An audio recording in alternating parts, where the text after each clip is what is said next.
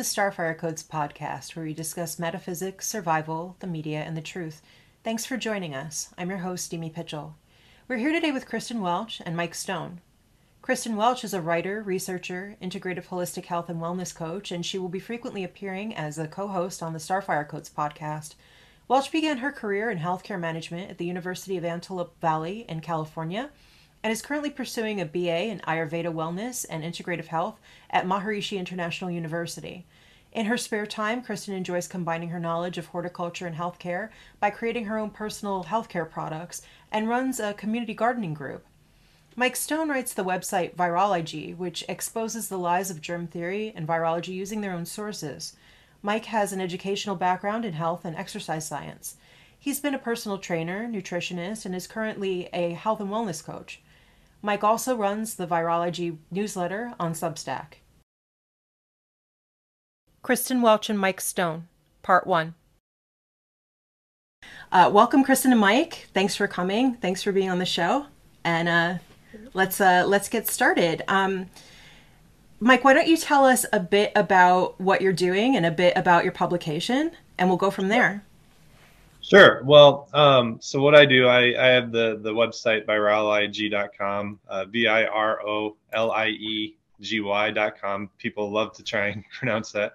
Um, and what, what I do at that site primarily, or at least what I've been attempting to do, is just go through the original foundational papers for, uh, you know, any viruses and um, seeing whether or not the evidence adheres to the scientific method and um, whether they've actually you know established a cause and effect relationship between well first of all proving the existence of virus and actually showing that they cause disease. So um, you can find a lot of these papers there. I mean i go into excuse me a lot of the um, processes they use like cell culture uh, genomics um, uh, electron microscope imaging and uh, different topics there um, just to try and give people the background, you know, a, a basis uh, for where they can start their own investigations as well. So uh, my my goal is not to like just say, hey, read everything I write and uh, believe everything I say. It's to give people uh, a place to start from, a, a, jumping off point, and to to start doing their own research and and seeing if what they agree with my conclusions based on what I'm writing. So um, that that site uh, is more for like the scientific or the papers, the, this you know the scientific papers associated with virology. Um, we'll call them pseudoscientific papers because they really don't follow the scientific method. And then I have a Substack, Mike Stone um, Substack, and um, while it was supposed to originally just be like a, a quick newsletter, it kind of morphed into a, a, second blog. So I'm balancing between the two of those.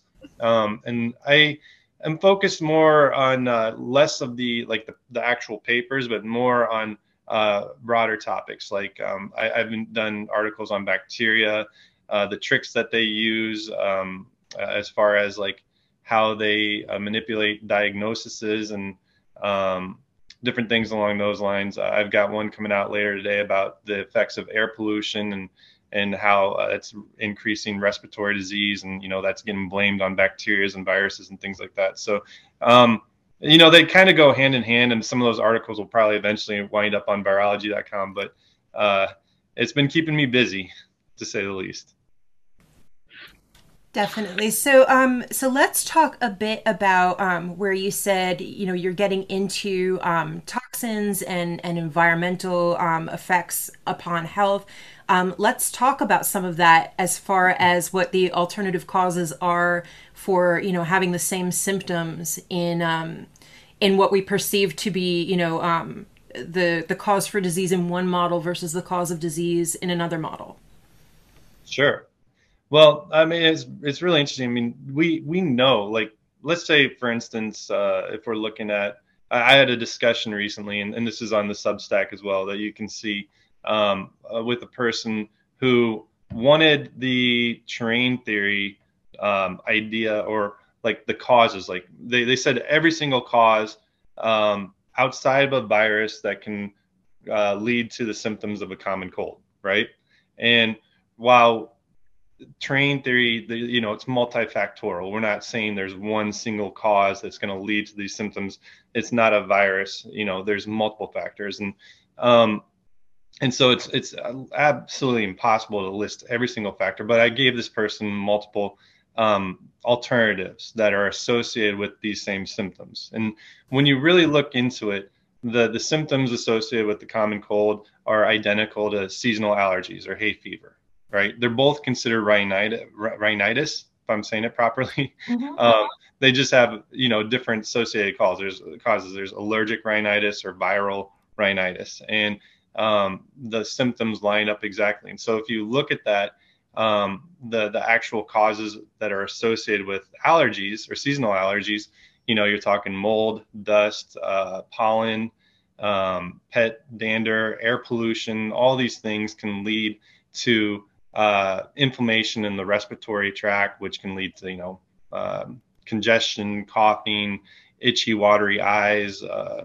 difficulty breathing, um, and even fever. I mean, they, they, try to make this distinction that you know there's a difference between the common cold and allergies based on uh, a fever, but you'll still, if you look into the research, you can find cases of um, allergies with fevers. They just say, well it, it's the inflammation and it might have led to an infection with the virus or bacteria we don't know but you know there, there's all these different similarities so the when you're looking at the terrain perspective there's always alternative causes um, uh, there's not a single cause and even then you know there might be other factors outside of those causes like it could be you know the level of stress someone is under what they're eating drinking whether they're trying to suppress their symptoms with pharmaceuticals or uh, vaccines or different things like that. So um, there could be multiple causes that can bring about these symptoms, but it's all the the the main idea or the main point of the theory is that it's all the same detoxification or healing process, and and people experience these these symptoms. They're they're just the the you know the pharmaceutical model is just breaking them into different diseases based on min, minute uh, differences and, mm-hmm. assumed causes. Yeah. So to speak a little bit to what you're saying, like not only is this going to be multifactorial based on your environment and not just, you know, things like allergies and stuff like that. Our body goes through this this toxin purge based on all kinds of other stuff. You know, it, it could depend obviously on our environment, the toxins, what kind of foods we're eating, something going up in the area, like say, you know, 5G. You know, I know that probably need to do a little bit more research on that. But if you look at things like the mapping of when that was put out and then illness that's in that area, you know, correlation doesn't equal causation, but it's a good start to kind of look at patterns and recognizing that stuff. So it's multifactorial with not only your environment, but like you said, individually from person to person how is the terrain around you and how is your personal health in your terrain you know and those are going to be things that you know are going to have factors about how often you get sick or not you know and how your body is going to react to that or get rid of it like i used to get those allergies those seasonal allergies and since i've kind of picked up gardening more and stuff i'm outside a lot for the last three years, I haven't had allergies. And that's because I'm outside being exposed to the pollen and stuff. I'm not just sitting outside and then going out and like, you know, getting blasted with pollen and then I can't handle it. So, yeah. Your body's become better at filtering these things out. It sounds like, mm-hmm. you know, yeah. And I think that's, that's a, a great point. It's like the the problem with this um, allopathic model is that they're looking for this singular cause and that people are all going to react the same way you know it's got to be that one cause is going to have these specific symptoms and here's this medicine for it but you know it's it's not that we we all have different you know you they have to be looked at on a, a case by case basis and there's potentially multiple things that can go into causing disease um, I believe that uh, you know, in regard to respiratory disease, a, a, big factor is that in in those symptoms is the pollution that we're breathing in. I mean, obviously our air is more polluted now than it used to be, but that's not you know that's not that one factor that's going to bring it about. There's other things that could potentially be causing people not to be able to filter it out properly. You know, whether it's the nutrition um, or the, the different uh, medications they're on or what they're dealing with at that time. I mean, people can be in those environments and be just fine, maybe they're taking care of these other factors and allowing their bodies to process it in a, a much more efficient way than someone else might be able to. Mm-hmm. And also, I think that when we do things like mask or suppress symptoms instead of allowing our body to go through that detox naturally, you know, we're hurting ourselves more than helping at that point. That's yep. what our body's supposed to do. And when we do things like, you know, take something to take away our fever, it, our body can't do its job now. And we've gotten so used to thinking that that's how we help ourselves when it's really not. Absolutely. You're, you're stopping that process. You're stopping that healing process. You're basically halting it. And um, th- there was this really great um, uh, 14 minute segment. I, I, don't know if you've seen it by this guy. His name, I think it was Don Tolman. Um, and it's he's it's really entertaining. I, I believe I have it on my Substack article with the common cold versus the seasonal allergies. So I really high, highly recommend people checking out. It's a link and it's just a 14 minute a video of him explaining how you can go from like really mild uh, symptoms and uh, trying to suppress those symptoms and then progressing more and more your body's like trying to figure out like oh wait so you're shutting this process down. Well now i'm going to have to do this and that's going to create different symptoms. Well you stop those symptoms that's going to lead to even worse symptoms. And it's just this process where we're trying to shut down our, our body's ability to you know heal naturally through unnatural means and it's just going to lead to worse and worse disease. We're actually going against what we should be doing. People view these symptoms as you know harmful which i mean they can be if they get out of control but it's a process. It's it's it's the the signal that your body is doing what it needs to to heal and you have to allow that process to occur not not hinder it. Absolutely. And then also when you do that like you said it can lead to you know secondary tertiary issues than the original one that you're dealing with and now you have like this you know cluster of symptoms going on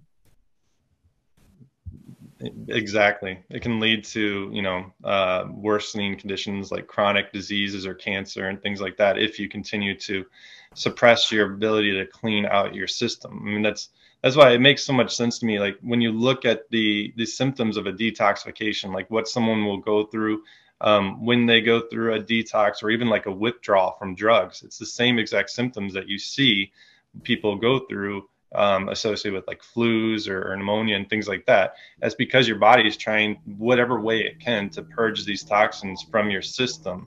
And so you don't stop someone like if someone's going through a draw, you don't stop them by giving them you know more of the drug that they're going through a draw through. You try to help alleviate, you know, maybe make them comfortable and stuff like that. But they have to go through this process in order to clean their system out.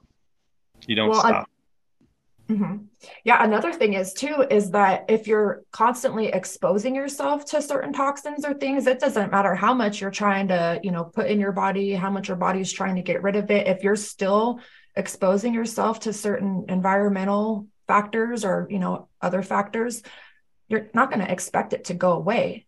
You know, it's either going to stay the same or it's going to get exacerbated because you haven't removed what's causing the issue. And that's another misconception I think it's important to understand too when we're talking about the ionizing versus non-ionizing radiation that most of the lab experiments experiments that have been conducted to date they're actually not designed to identify some of the more severe side effects that kind of come with real life operating environment in which these wireless radiation systems exist. So for example, many experiments actually don't include pulsing and modulation of the carrier signal that has an effect on biological life and that's not being taken into account.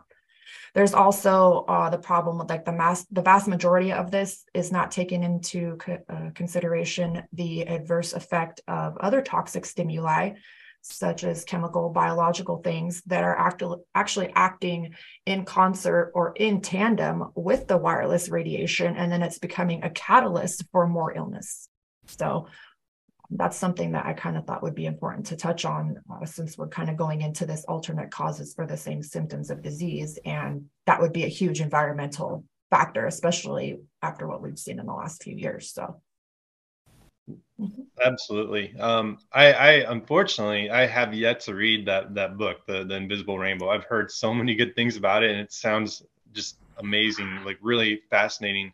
Uh, information that uh, Arthur had put together. And so it's on my list. I have a pile of books that I have to get to that I, I, I want to read. But um, eh, I, I believe there's definitely got to be something to that. I mean, if you look at, um, uh, you know, the, the time when these uh, frequencies or, or, you know, the, the electromagnetic, uh, I can't even say it properly, the EMS, you know, spiked and everything they were put into use. There's a lot of correlation with uh, rises in disease. I think, if I remember correctly, I, I you know, uh, correct me if I'm wrong, but I think even like during the 1918 Spanish flu, there was like an increase in uh, mm-hmm. EMF and, and radio waves and things like that. So, you know, there, there definitely could be a correlation or, you know, uh, association with these frequencies because we are, you know, energy beings and, and uh, we have just a, a, greater increase in these um,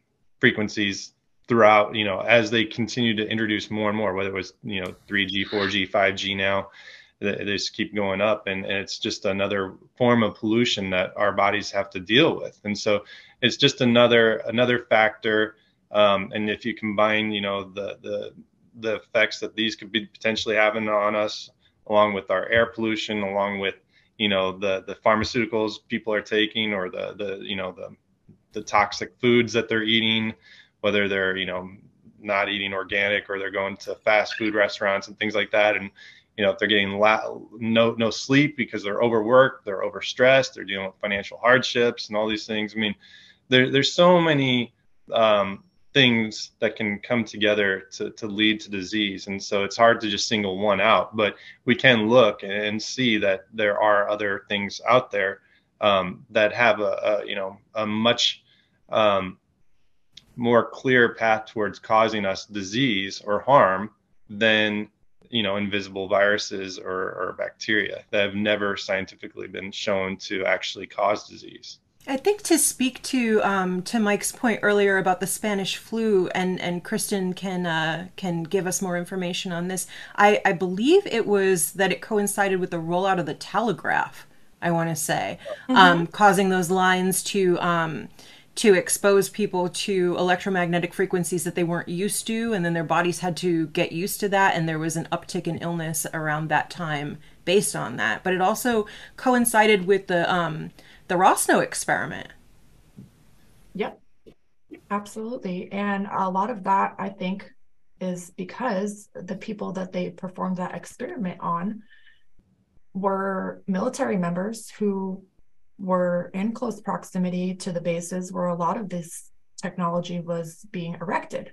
So again, if we have people who, after a 15 year study, we've seen that they have a sensitivity to just electrical changes in the weather, what are all of these different things gonna like telegraphs and power lines and stuff you know those are gonna have an effect. And we're finding out more and more about these effects. Again the non-ionizing versus ionizing radiation you know everyone knows you don't want to get an x-ray without your lead vest right?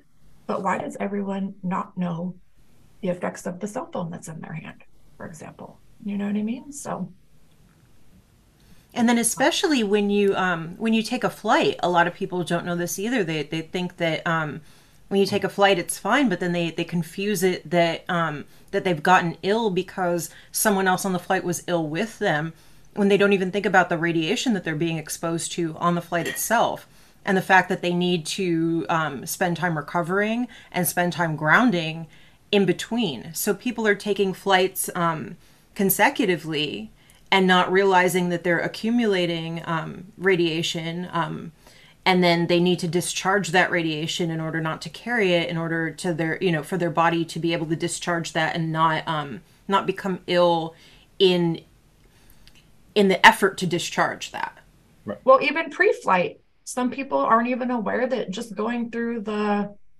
the little radiation machine. It's like X-rays. more than a metal detector. I feel like it's some kind of super metal detector, but I don't know exactly how it works. But that is also exposing you. You know, you can just opt for the pat down. Thanks for the tip, Demi. Well, yeah, I always do, and I end up like um, I end up holding up the line, and people are asking me questions about it, and then everybody gets angry with me, you know, mm-hmm. as they're mm-hmm. going past and whatever. They're like, "Why don't you want to do that?" And I'm like, "Because I'm opting out because it's dangerous," and then they all get upset about it, and it trickles down the line, and then people are coming through saying, "It's not dangerous. It's not dangerous." I'm like, "Yeah, it is." So, yeah. like, I, I choose not to do it there wasn't more people going through behind me and i'm just watching like a you know line of like two three hundred people just shuffling through it. I'm like no you know but what can you do? Um i, I also find um just you know flying in general for me um it's not a fun experience. I i, I agree. flying and um you know it's it's stressful and there's a lot of waiting a lot of sitting around. You're you're in an environment that you're not used to as well. Um uh, you know it's hectic. You're trying to run from one gate to the other and sometimes you're stressed. You might not make your flight or you know there's a lot that goes into flying too. And and people don't also factor in that they're you know flying from one place to another. There might be exposed to different foods and stuff like that that their bodies aren't used to. And and and or they might not be getting enough sleep at that time. So you know if people are on a flight and they're all getting you know coming down with some sort of um, illness afterwards. There's so many different factors that can go into that that, that are just uh, you know uh, just from the the very act of flying and the, the stress and uh, the differences that they experience just going through that process. And the majority Absolutely. of people are flying because they're on vacation, so they're also not taking into account that they're eating all kinds of junk food and, and drinking themselves silly while they're on vacation.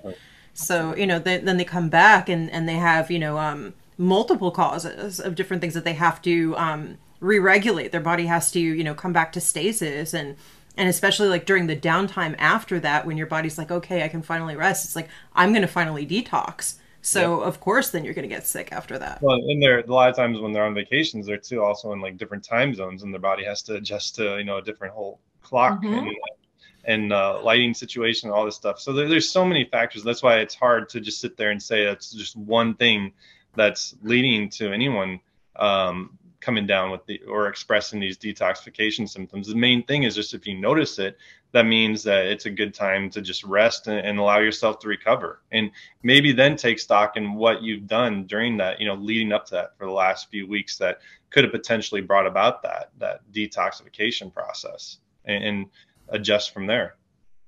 Right. So to touch on that i want to kind of jump back to what we were talking about and I want to have you discuss the relabeling of like some of the same symptoms with like a bunch of different names. So tell us a little bit about that. Well, that, that's the fun when you when you go through history and you can see that um, many of these diseases were at one point in time all considered the same disease. Like uh, you know, um, syphilis. Many many diseases were considered um, syphilis, like uh, lupus, uh, leprosy, um, what was the other ones? I'm trying to think. Even tuberculosis. I mean, they all uh, have the exact same symptoms. And uh, interestingly enough, they're um, while syphilis gets the the name the great mimicker or the great imita- imitator, you can find that with um, uh, was it tuberculosis is known as the the great imitator as well.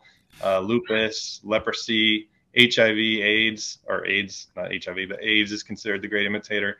I just read this um, new one yesterday, I believe, about a bacteria that the CDC is warning people about. It's like this new deadly bacteria that they found. It's not supposed to be in Missouri, but they found some samples in Missouri, and um, they they blast these headlines, and then then they will go, well, you know, it's found in healthy people, and you know, it can take decades for anyone to develop symptoms. And the symptoms all mimic all these other diseases like pneumonia and the flu and tuberculosis and those. So you know the, these they they will look for a, a, specific cause that has never been shown to actually cause these symptoms and blame it. And it's just a basically a repackaging re, relabeling of the same symptoms. And so um, you can even look for like polio you know polio um, when you take out the paralysis part of the equation, it's just basically the flu. It's the same flu-like symptoms, and they actually most of these cases in the, like the early 1950s um, that were described as polio were just like flu-like symptoms, and then occasionally someone might come down with paralysis. But uh, then I think it was in 1953 they changed the definition of what polio was, and it's like, well, only the cases that are paralytic are polio. The rest of these might be some other disease. I, I think they uh, changed it to like meningitis or, or some other. There was some other two different diseases that they were they were claiming that one time were polio, then they broke them off into other ones. Um, then paralytic polio, uh, I think it was, uh, if I remember correctly, I have horrible recall, so I'm trying to do this based off of just memory. But um, I think it was at one point, it was anything that was 24 hours of paralysis was polio. Then that got changed into it had to be 70 days or 60 or 70 days. Like the the paralysis had to last for, I, I believe it was 60 days. And if it lasted for 60 days, then that was a case of polio. So anything, if there was paralysis, you know, from one to 59 days and then it stops, well, that's not polio anymore. That's some other disease. And so they always have these shifting um, diagnoses or, or the way that they change it. And of course, at the time that they made this change in what a polio case was, was the exact same time the vaccines came out. And so it made it look like these vaccines are effective because they were just now reclassifying polio as like acute flaccid paralysis um, and, and other diseases. And they made it much more difficult for doctors to diagnose polio because it had to be this paralysis that now went from, you know, 24 hours all the way to 60 days. So there's this clear pattern where they will regularly take the same symptoms of disease, even um, like I was talking about earlier, syphilis. If you look into syphilis, while it's basically runs the gamut of all the symptoms you can possibly find, and they just lumped it into the syphilis umbrella. Um, when syphilis uh, in the 80s, when AIDS came out, you saw syphilis cases just start to plummet. It's because they took the same symptoms associated with syphilis and then call it rebranded as HIV/AIDS, and then you saw a rise in AIDS cases and a decline in syphilis cases. So it's really interesting how they constantly do this reshifting and rebranding. Um, and we see it today with COVID 19. You know, it's basically runs the gamut of no symptoms to allergy symptoms to common cold to flu, pneumonia, all the way up. And so uh, they just take it and they, they shift these same symptoms under a different brand name and then claim a different cause. So it mm-hmm. seems like it's happening around the time that they, they will intentionally shift the controls for diagnosing whatever that is to make a case for the number of cases dropping at the same time as they have a rollout for you know whatever um, vaccination process or um, or whatever um, medication that they're trying to push surrounding whatever this is and, and then say that there's been efficacy based on the drop in cases which was caused by the change in in the diagnostics for the cases. The diagnosis and the treatments. I mean, look at COVID. You know, the vaccines come out, and uh, then all of a sudden the flu starts to reappear. RSV comes out. Then we have human pneumonia, or whatever it's called, virus, and they start taking these same symptoms and they start bringing in the old diseases with the same symptoms and saying, well, those are back but look at COVID, the vaccines are working because the COVID cases are dropping. But now we're seeing increases in these other ones that are the exact same symptoms of disease. So now we have to come out with new vaccines that'll target those. I believe RSV, you know, that, that was the whole triple demic. We had uh, COVID, flu, and RSV. RSV has been around, uh, they've claimed for like since the 1960s or 70s or something like that. And they've never had a vaccine, but lo and behold, now they're saying there's vaccines for RSV, so they'll be able to vaccinate for people for that. And then human virus, I can never pronounce it, comes out. And so then they're going to blame these RSV cases that are, you know, getting cured by the vaccines are going to morph into another one that's the same symptom disease, just a different name and different cause. So yeah, you're absolutely right that they they are, are doing this to make it look like the treatments or the, the medicines or the, the care are actually having an impact and reducing these sim- symptoms of disease when that's not the case. The symptoms still persist, people are still experiencing them, they're just being labeled a completely different name.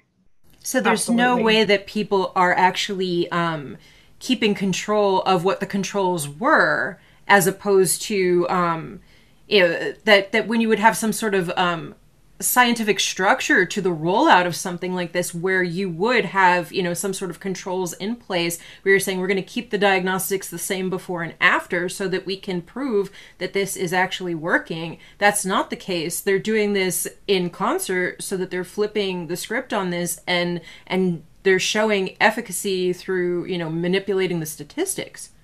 Yeah.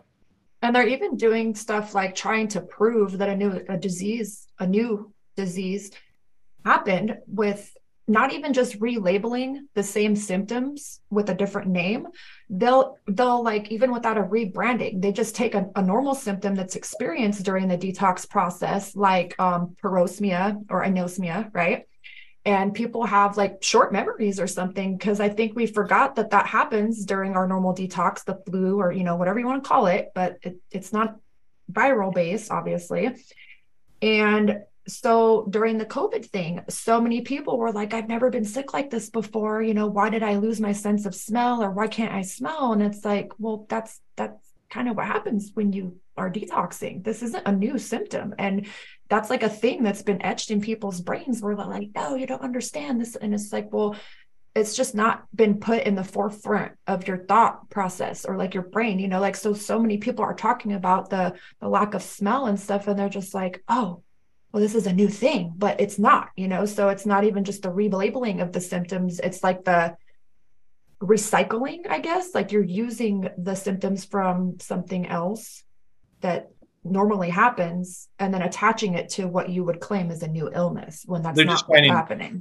They're they're shining a spotlight on it. You know, mm-hmm. it's not this these this um loss of smell and taste ever went away, but they shined a spotlight on it and said, well, this is if you have COVID, this is what you look out for and so then people became hyper aware of that like oh my gosh if there's a slight you know change in what i'm smelling or tasting that must mean i need to go get a pcr test you know? And they, they had this mm-hmm. fear. That's, that's why you saw this in the media all the time and that's why the symptom was uh, blasted by the media um, to try and create this perception because people get that all the time during allergy season you know? And uh, they, they typically lose their sense of smell and say allergy season. It's all year round. But anyways, you know what I'm saying? Like th- this is not new. But even then, they they did this game where they switched. Um, even when I think it was Delta came out, they switched like the order of the symptoms to try and say, well, it's a new variant. Now people are experiencing, you know, uh, a sore throat more often than they weren't in the past, or um, with this latest one, it's conjunctivitis. You know, that's if you have pink eye, you must be infected with the new variant. Uh, so watch out for that symptom. They're, they they highlight specific symptoms, or they'll change and reverse the order the symptoms may present themselves with, in order to sell people on the fact that it's a new virus or a new variant that is uh, attacking them. When it's the exact same process, they just are um, shining a spotlight on on these basically not differences, but just, you know, symptoms that are already there. I have to say, I can't remember one time that I've ever been sick that I've been able to smell or taste food because my nose has been stuffy and smell is connected to taste.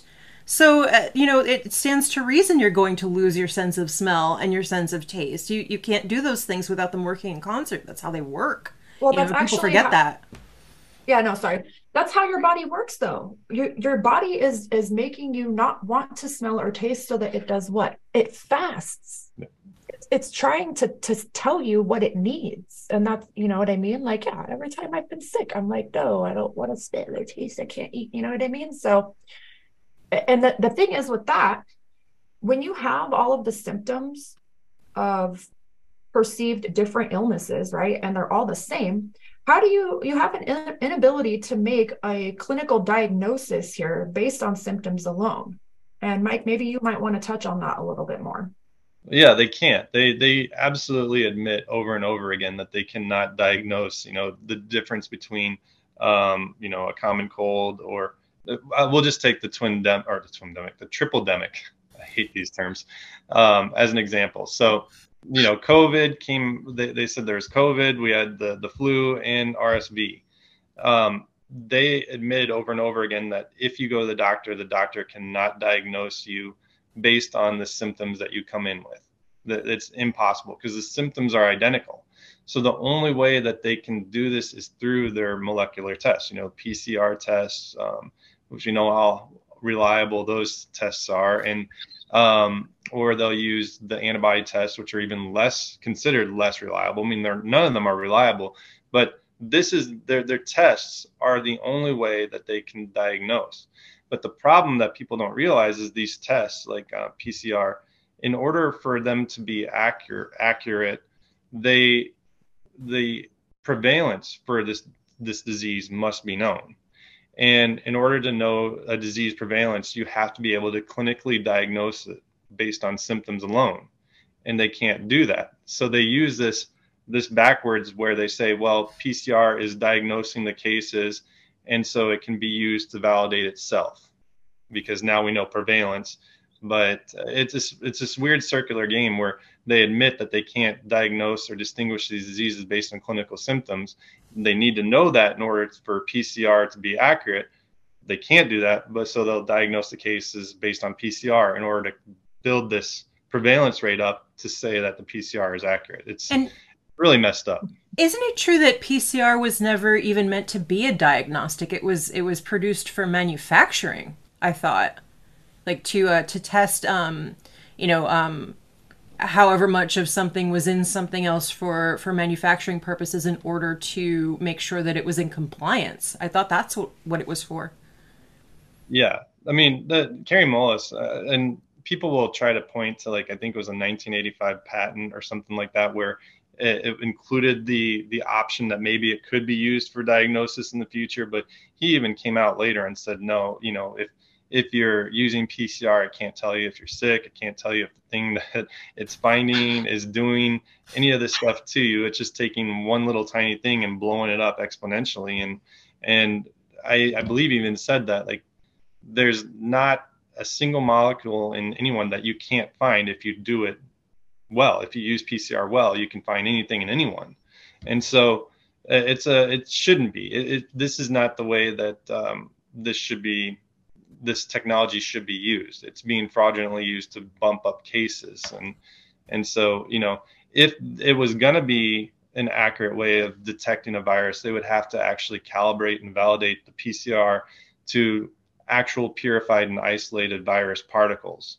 But they never do that. They admit that they do not um, have that. I mean, the the PCR test that is used for coronavirus or COVID was completely done in silico in a computer. They they just took you know random sequences from uh, other coronaviruses and said, well, this probably will match. And, and this is based on, um, it's all based on the computer, the genomes and everything. And they created a, a test based on that. So it wasn't to the actual virus. They're not actually detecting virus. They're just take, taking tiny fragments said to belong to this virus that were generated in a computer and claiming that this test is detecting the virus in you. Yep. And so many people will will tell you, like, well, no, I had COVID. And when you ask them, well, how do you know? And that's their answer is a PCR test. And it's basically was a pandemic of PCR testing. You know what I mean? I always called it the testing pandemic. You know, that's that's um yeah, it's it's never been proven to be a viral one. It's all based on testing. I mean, um, and I don't promote him very much, but even Donald Trump was at one point. I'm, I'm going through these old posts that I used to do, and like early on during this pandemic, he's like, you know, we we see cases because we're testing. We test more than any country in the world. We stop testing, the cases go away, and that's exactly it. You, you if you test and test and test, of course you're going to find it. I mean, they're they're all false positives. They'll they'll try and give you this, you know, that well maybe it's uh, 20% or something like that i've seen reports of 80% but the none of the, the pcr results are actually um, accurate. They're not detecting the virus but you know they'll they'll sit there and claim that these little fragments that they are detecting belong to one when it really isn't. So apart from those false positives um, I think it's interesting too that we've seen so many videos of people trying to debunk the PCR test on their own at home. And I mean, people were testing like, I think oranges and grapefruits and like milk and apple juice and all this crazy stuff, and they were coming up positive. yeah, the antigen tests were were horrible for that, like Coca Cola and um and, and antibody tests. They, they can fool them, yeah, just on based on the acidity level And so it made me wonder. I, I haven't really investigated as much as I'd like, but maybe they're just glorified pH, you know, uh, testing kits. That that's if you can fool them based on uh, what uh, kind of uh, liquids you're using, then how accurate can they really be? You know. Mm-hmm. But that is an interesting point. I'm glad you brought that up. No, definitely. And, I mean, uh, even uh, in Tanzania, is it Tanzania? Uh, I'm horrible with countries, but I think the president there, you know, sending some uh, samples from like a goat, a pawpaw fruit, a pawpaw, yeah, pawpaw, yeah. stuff like that, and it all came back positive for, for yep. virus. So I mean, that just shows you how accurate those tests really are. Sadly, yeah, he lost his life not not long after that, but he, he did a good job at showing the, the absurdity of it all. To hear part two of this interview, please subscribe at starfirecodes.com.